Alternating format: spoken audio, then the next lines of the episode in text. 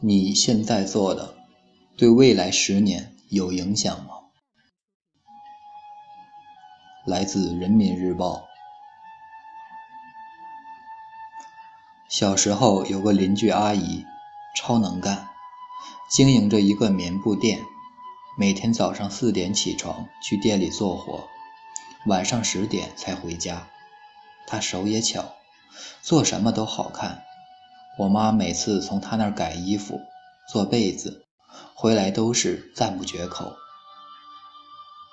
当时，小镇上大概有十几家棉布店，他家人气最旺。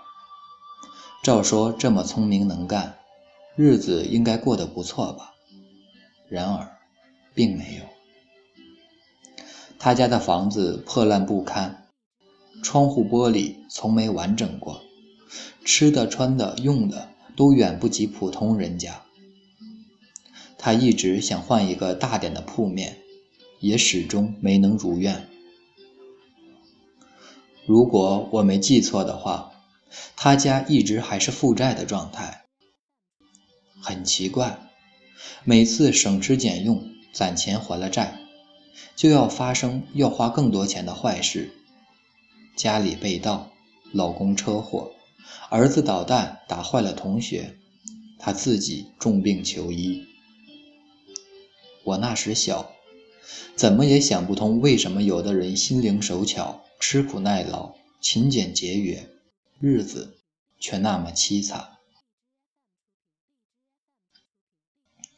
直到今年初，我听说刘姨的儿子盗窃入狱，他四处求人帮忙，却无济于事。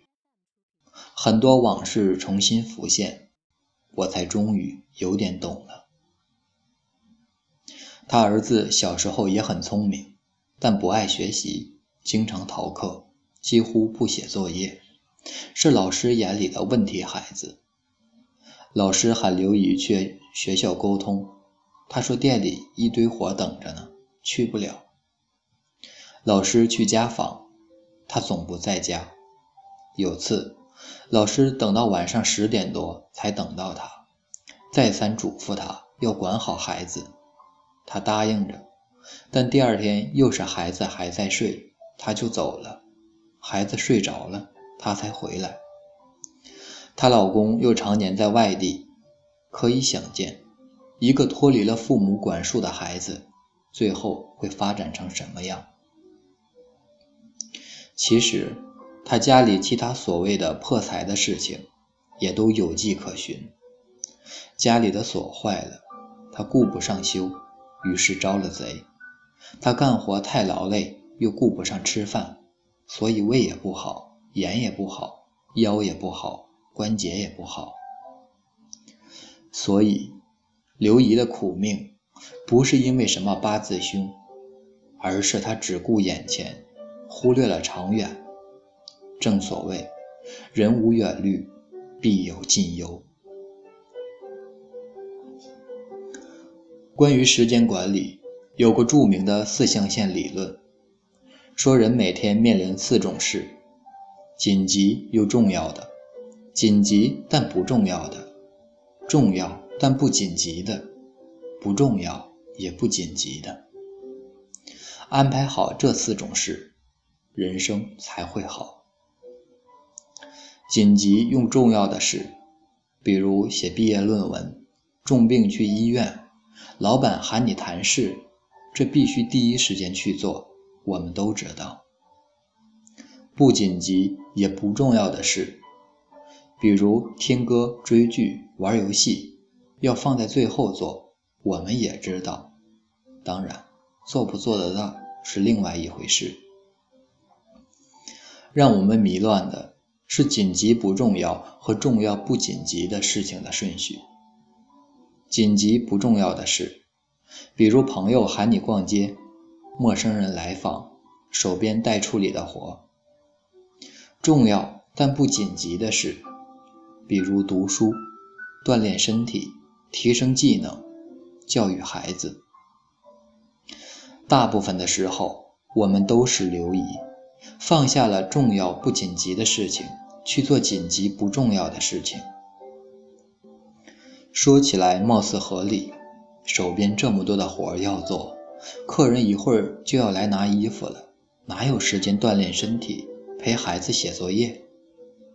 但事实是，如果你被紧急的事拖住，忽略了重要的事，那么重要的事迟早变得特别重要、特别紧急，让你不得不花费太大的弥代价去弥补，而且未必弥补得了。锻炼、保养身体看起来不紧急，你不做，最后落一身病，又痛苦又花钱。又耗费精力，教育培养孩子看起来不紧急，你不做，最后孩子不走正路，你赚多少钱也挽回不了。防火容易，救火难。如果你整天只顾救火，不花时间防火，那么这辈子估计就会永远的十万火急，焦头烂额，千辛万苦却百般不如意。我有个师妹，做事认真踏实，我很喜欢。前段她说工作不顺心，想跳槽，正好我一个做外贸的朋友需要助理，待遇优厚，我就推荐了他。但最后这事儿没成。朋友说师妹别的方面都特别好，但她需要助理会开车，英语至少六级，这两点师妹都达不到。师妹很惋惜，解释说，大学时忙着做兼职、谈恋爱，没什么精力学英语，更别提考驾照了。我也很惋惜，不能说他不对，也许当时兼职赚钱、投入恋爱，对他来说确实是紧急的事。考六级考驾照虽然重要，但不是必须，所以暂缓去做也在情理之中。只是显然，这个选择影响了他的发展。人的精力是有限的，你投入到了紧急不重要的事，就没办法兼顾重要不紧急的事。而很多时候，正是重要但不紧急的事，拉开了人与人的差距。那么，如何判断一件事是重要不紧急，还是紧急不重要呢？我有个特别简单的办法，想一下，这件事对你十年后的人生有没有影响？大学兼职确实能赚点钱，但这点钱对十年后的你无足轻重，而学英语、考驾照。却会对之后的工作有很大影响。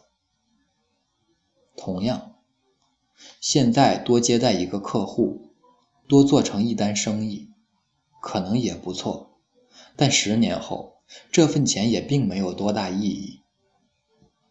而有没有保护好健康、培养好孩子，却会影响你的一生。所以，人要学会掌控精力的分配。别被眼下貌似非做不可，实则意义不大的事情牵制，而应腾出更多时间去做关系长远的真正的大事。去读书，去锻炼身体，去规划未来，去提升技能，去教育孩子。如此，你的人生才会越来越美好，越来越轻松。有个故事。说某人在很吃力的锯木头，旧的没锯完，新的又送来，越堆越多，不断加班。朋友提醒他：“你的锯子钝了，所以效率太差，磨砺再锯吧。”他说：“工作都做不完，哪有时间磨锯子？”朋友问：“那你什么时候磨呢？”他说：“等我锯完所有木头再说。”我们一定一定不要做这个锯木头的人。